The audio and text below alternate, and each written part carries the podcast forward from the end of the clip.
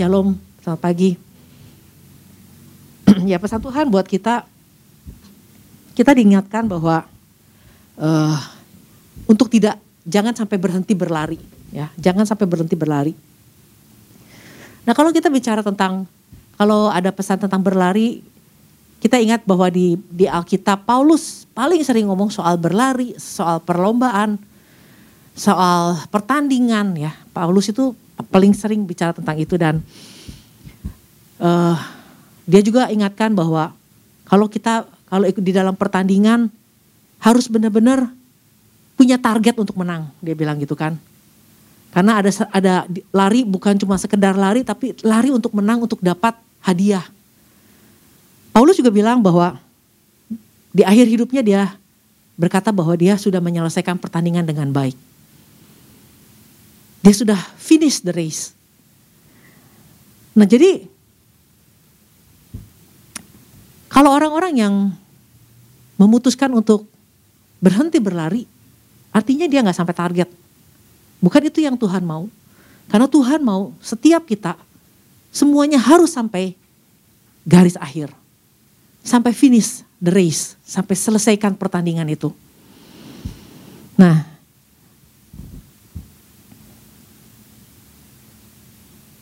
Jadi kalau kalau berbicara tentang finish the race itu artinya gini.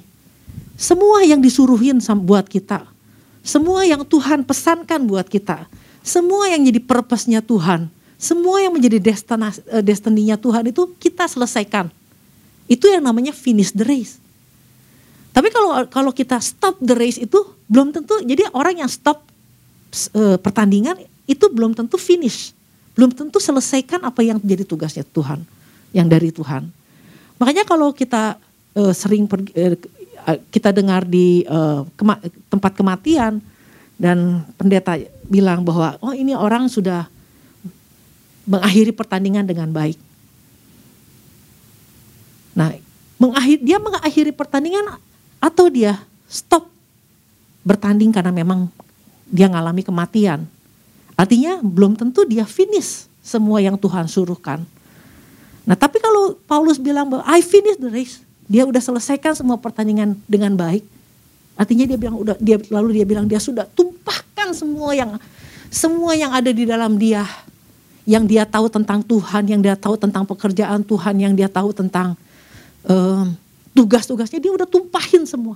Udah pour out dia bilang. Makanya dia bisa bilang dia finish the race. Nah jadi um, kita diingatkan bahwa bukan cuma sekedar orang-orang yang bisa mengawali sebuah pertandingan, mengawali sebuah perlombaan atau kalau Alkitab bicara tentang kalau um, Paulus bilang pertandingan ini berbicara tentang maraton ya.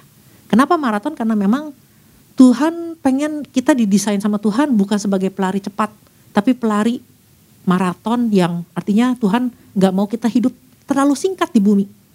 Karena kalau kita terlalu singkat, kita nggak sulit untuk berbuah-buah ya. Berbuah itu kan perlu waktu ya. Makanya berbicara tentang maraton, berlarian e, berlari yang cukup panjang.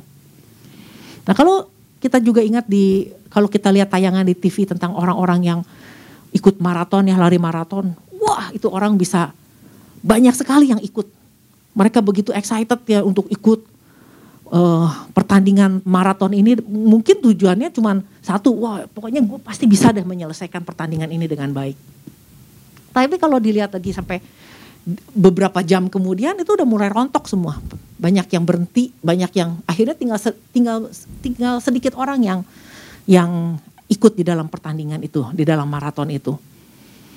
Dan yang kalau kita sering lihat tayangan di di TV di apa di di gereja-gereja bahwa yang yang akhirnya ditampilkan adalah orang gini. Bukan orang yang uh, cuman bisa selesaikan pertandingan, tapi orang-orang ini sebenarnya udah nggak mampu. Orang yang akhirnya menyelesaikan pertandingan ketika penonton aja udah nggak ada. Tapi mereka punya satu niat bahwa harus selesai. Walaupun nggak ada penonton, walaupun panitia udah pada pulang, dia tetap harus menyelesaikan karena itu mentalnya dia harus menyelesaikan pertandingan. Walaupun yang yang rontok pun udah banyak, yang merasa yang udah lelah, yang tubuhnya nggak kuat, yang yang otot yang ototnya juga udah udah mulai nggak kuat. Nah ini uh, melalui pesan ini kita diingatkan, jangan sampai berhenti berlari. Mau jam berapapun sampainya, mau kapan pun sampainya, you have to finish the race. Nah kalau kita lihat di dalam pengkhotbah 9, Pengkhotbah 9 ayat yang ke-11.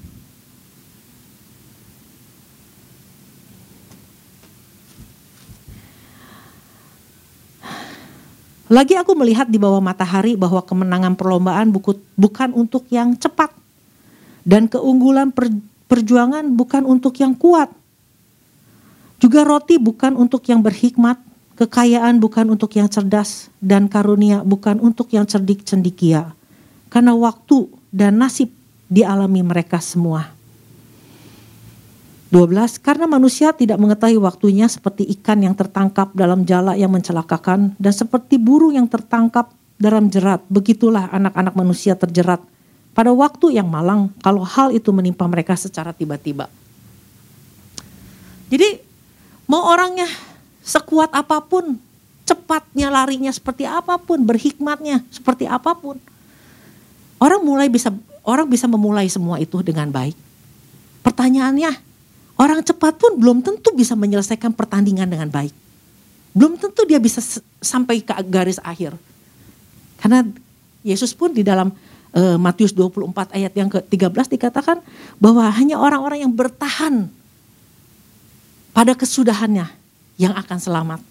Jadi untuk bisa menyelesaikan pertandingan itu hanya orang-orang yang bisa bertahan. Kalau orang gak tahan, dia stop. Dia berhenti berlari. Tapi orang-orang yang bertahan sampai pada kesudahannya, mereka adalah orang-orang yang akan selamat. Orang-orang yang dikatakan bisa uh, menyelesaikan uh, pertandingan dengan baik ya. Artinya orang yang bertahan itu adalah orang yang tidak mundur ya. Dan ya sampai pada kesudahannya berbicara tentang tujuan akhir. Orang yang sampai pada tujuan akhir, yang selesai itu, yang akan selamat.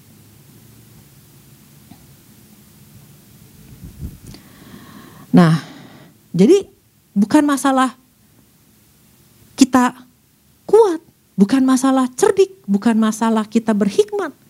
Bisa selesaikan pertandingan enggak?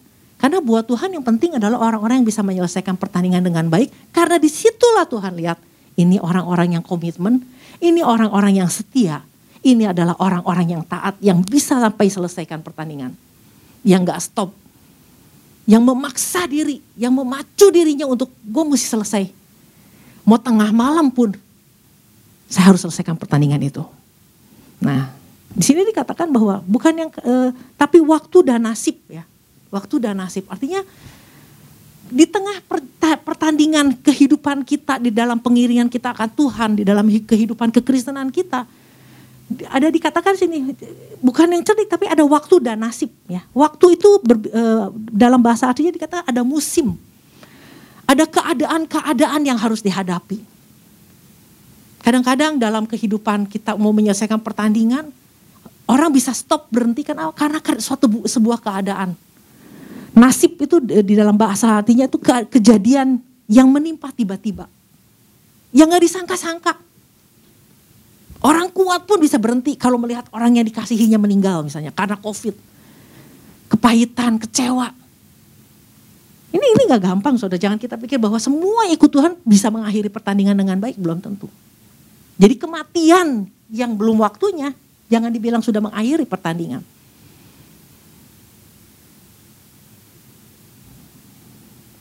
Nah jadi ada banyak ada banyak hal yang bisa membuat orang tidak bertahan sampai pada kesudahannya. Makanya Tuhan kasih pesan buat kita. Jangan berhenti beralih. Ada tantangan masih banyak. Pergumulan masih banyak. Hal-hal yang kadang-kadang kita nggak sampai sampai hari ini pun kita nggak tahu tiba-tiba lagi keadaan baik-baik tiba-tiba COVID datang. Banyak hal yang bisa terjadi. Tapi Tuhan ingatkan, jangan stop. Tetap berlari sampai pada kesudahannya.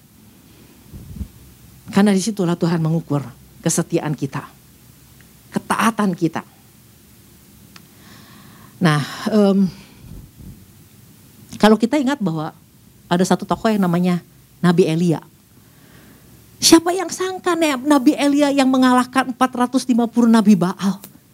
Tiba-tiba karena satu intimidasi. Ini orang hebat, ini Nabi. Sampai satu hari dia mengambil keputusan bahwa Tuhan lebih baik saya mati aja. Orang hebat, orang kuat, Nabi bisa ngalahin 450 Nabi Baal. Dia bilang, Tuhan saya mau mati aja. Artinya dia mau mencoba untuk, gue mau berhenti aja berlari. Tapi lihat apa yang terjadi. Bahwa Tuhan tidak akan membiarkan orang-orang yang seperti Elia itu berhenti berlari. Kenapa? Tuhan sampai akhirnya support gitu. Surga support orang yang seperti Elia yang walaupun sepertinya dia terintimidasi Tuhan tetap berikan kekuatan buat dia. Kenapa? Karena dia adalah orang yang fokusnya sama Tuhan. Dia uh, dia itu God centered. Dia itu orang yang berpusat sama Tuhan. Karena dia bilang gini, aku udah kerja segiat-giatnya buat Tuhan. Jadi dia kalau sampai dia ter, terintimidasi pun juga Tuhan pasti bantu dia, bangkitkan dia lagi. Ini beda sama Saul. Saul kan dia cuma berpikir untuk dirinya dia sendiri. Kalau sampai satu hari dia bilang uh, dia melakukan hal yang dia cari sampai dia cari Tuhan dan Tuhan sembunyi buat dia. Bayangkan. Tuhan yang pilih Saul. Tapi ketika Saul cari Tuhan, Tuhan sembunyi. Tuhan gak support dia lagi. Kenapa? Karena Tuhan tahu dia itu cuma berpusat sama dirinya sendiri. Sampai di saat-saat tertentu aja dia bilang, e, Nabi, eh, siapa tuh yang jadi nabinya? Saya lupa. Nah, sampai dia bilang bahwa tolong ya jangan permalukan saya di depan orang ya. Artinya dia dia cuma mentingin diri dia sendiri. Nabi Samuel. Tolong jangan sampai saya dipermalukan ya. Bantu saya jangan dipermalukan. Nah itu orang yang cuma urusannya cuma pengen terlihat baik di depan orang. Dan Tuhan gak, gak support orang yang kayak gini. Dia cari Tuhan, dia berteriak cari Tuhan, Tuhan gak, gak akan jawab dia. Tapi beda sama orang-orang yang walaupun dia dalam keadaan yang uh, hampir berhenti berlari dan Tuhan akan bantu dia. Tuhan support dia. Karena dia orang yang bilang, aku orang yang sudah bekerja segiat-giatnya buat Tuhan. Jadi buat saya bahwa ada beberapa pesan Tuhan yang sebenarnya kita diingatkan untuk kayak ayolah fokus kita jangan sama diri kita sendiri. Coba mulai berfokus sama Tuhan. Kalau orang yang betul-betul fokus sama Tuhan, ketika dia jatuh pun tidak sampai tergeletak karena tangan Tuhan yang menopang dia.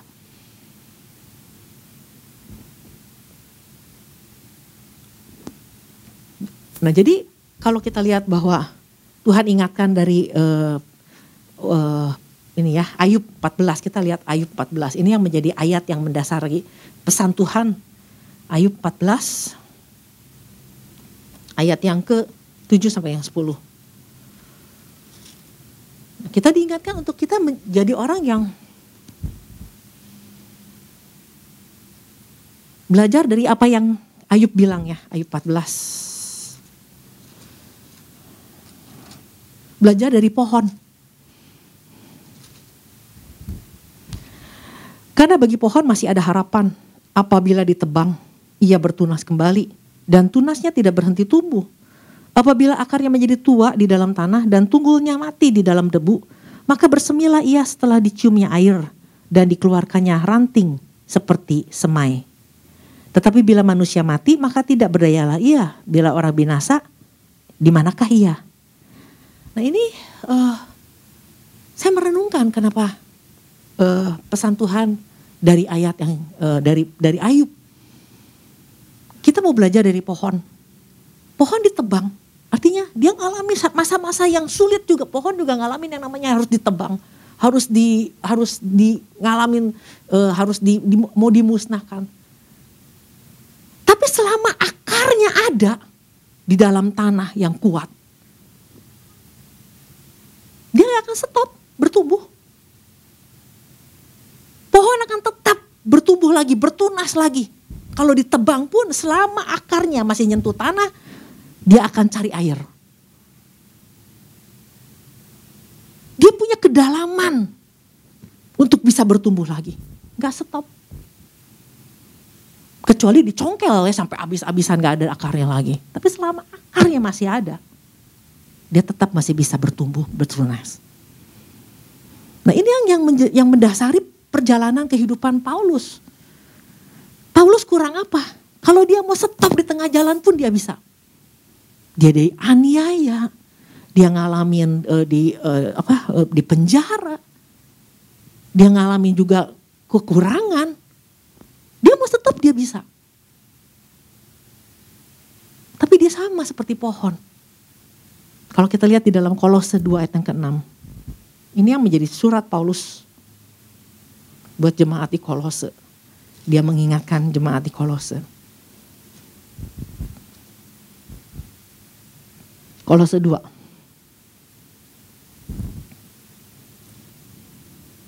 Ayat yang ke-6. Kamu telah menerima Kristus Yesus Tuhan kita, karena itu hendaklah hidupmu tetap di dalam dia. Hendaklah kamu berakar di dalam dia. Dan dibangun di atas dia hendaklah kamu bertambah teguh dalam iman yang telah diajarkan kepadamu dan hendaklah hatimu melimpah dengan syukur.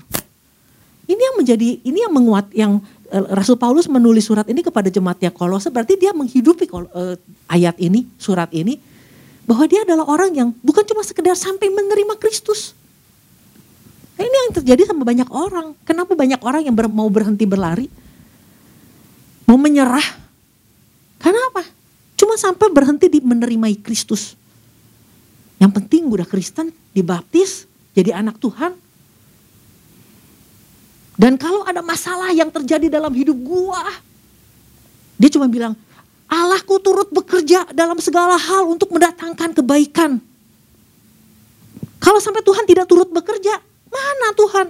Katanya Tuhan ada. Orang yang menerima Kristus. Cuman bisa nuntut. Tapi ayat yang keenam dikatakan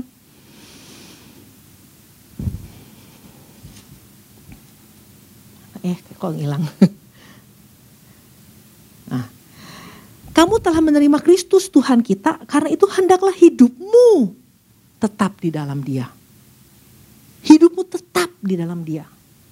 Artinya kita mesti jadi orang yang punya komitmen, orang yang betul-betul uh, berakar, mau mau betul-betul mau kenal Tuhan. Apa pun situasi yang terjadi, tetap ikut Tuhan. It tetap setia.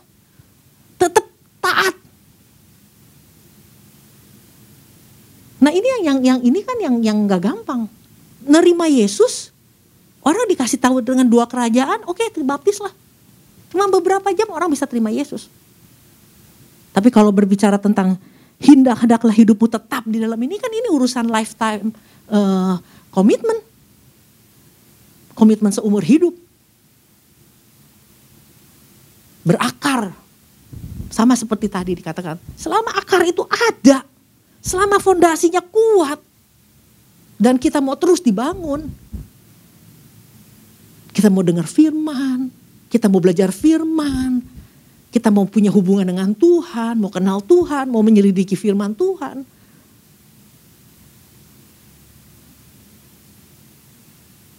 Kita akan semakin bertambah teguh di dalam Tuhan, di dalam iman. Dan berlimpah dengan syukur. Semuanya kan ini ini kalau kita bicara kalau kita baca ini semua bukan tentang tentang kita.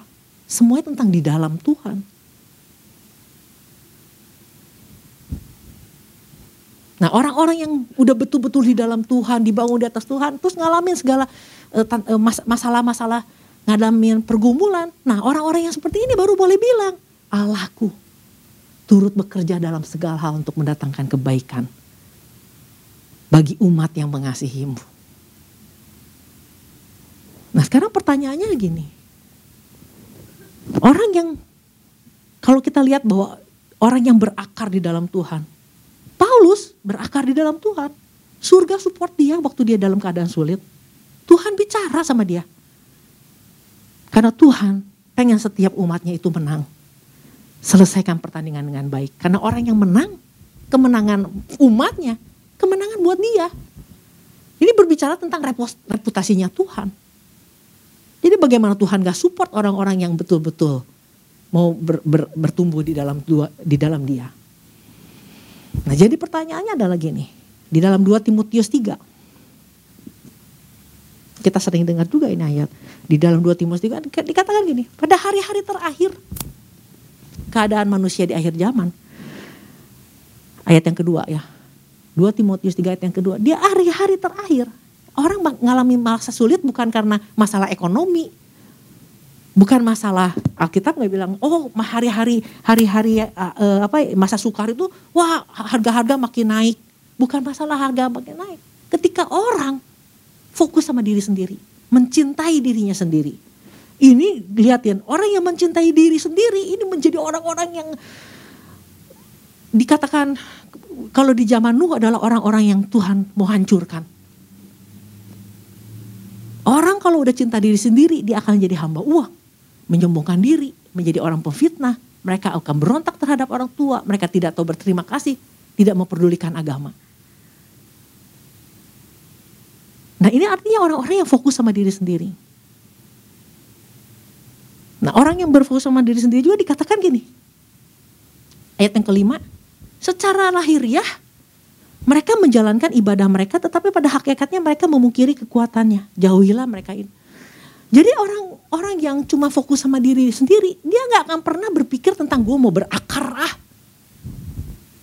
Gue mau ber, dibangun ah di dalam Tuhan ah, mau kenal Tuhan lebih lagi, nggak akan pernah. Kalau di gereja satu, rasanya di gereja satu ke, kurang berkat nih. Cak, belum belum akar belum sampai ke sampai ke bawah udah pindah lagi nih. Cari lagi yang bisa kasih pengharapan-pengharapan tentang diberkati. Pindah lagi. Nah orang-orang yang cuma cuman beribadah tetapi nggak pernah punya kedalaman di dalam Tuhan. Nggak mau kenal Tuhan, tidak mau berakar. Bayangkan kalau pohonnya jadi tebang, dicungkil sampai ke akar-akarnya, nggak ada harapan lagi. Itu mah stop aja. Nggak akan mungkin finish the race. Tapi orang yang masih mau berakar di dalam Tuhan. Mau ditebang bolak-balik selama akar itu masih ada. Akar akan mencari sumber. Or, akar akan mencari air. Orang-orang yang terus menerus mencari Tuhan. Orang-orang yang terus mau dekat Tuhan, mau kenal Tuhan. Mau membangun kedalaman sama Tuhan. Adalah orang yang akan menyelesaikan pertandingan. Dan bukan itu aja. Surga akan dukung surga akan support orang-orang yang betul-betul mau terus mencari Tuhan. Mau punya kedalaman dengan Tuhan. Jadi jangan cuma sekedar menjalankan ibadah. Karena ini yang Tuhan udah bilang. Di akhir zaman akan banyak orang cuma jalan ibadah. Tidak mau punya hubungan apa-apa sama Tuhan. Tidak mau kenal yang namanya ada kekuatan, ada ada uh, apa eh, nggak uh, akan nggak mau nggak mau belajar tentang uh, kekuatan dari firman, dari janji Tuhan gak ada yang mau belajar. Cuma datang ibadah. Tidak mau kenal kebenaran. Gak punya, gak punya akar yang dalam. Nah orang-orang yang seperti ini, ketika masalah datang, mereka akan stop berlari. Nah oleh karena itu pesan Tuhan buat kita di minggu ini diingatkan, jangan berhenti berlari. Cek lagi kedalaman kita Cek lagi tentang akarnya. Cek lagi tentang pengenalan kita akan Tuhan dan hubungannya. Apakah gue datang ke gereja cuman cuma sekedar beribadah? Kadang-kadang orang datang ke gereja cuman karena ada tugas gue disuruh jadi ini jadi itu melayani. Oke okay lah. Tapi secara pribadi gak mau kenal Tuhan ya. Cuman mau jadi, cuman mau kenal hasil ciptaan. Tidak mau pernah kenal penciptanya. Oleh karena itu biarlah pagi hari ini kita belajar bersama-sama. Bukan cuma sekedar mengawali sebuah pertandingan. Tuhan mau kita finish the race. Orang mati belum tentu finish. Dia cuma stop hidup. Tapi Tuhan mau selesaikan itu. Sama seperti Paulus. Sampai semuanya udah keluar. Semua karunia, semua Eh, pemberian-pemberian yang dari Tuhan yang sudah Tuhan install dalam kita itu semuanya udah dipakai nggak ada yang sisa nah orang yang bilang yang nggak ada sisa ini baru bisa bilang, I finish the race. Sudah mengakhiri pertandingan dengan baik. Demikian firman Tuhan, Tuhan berkati.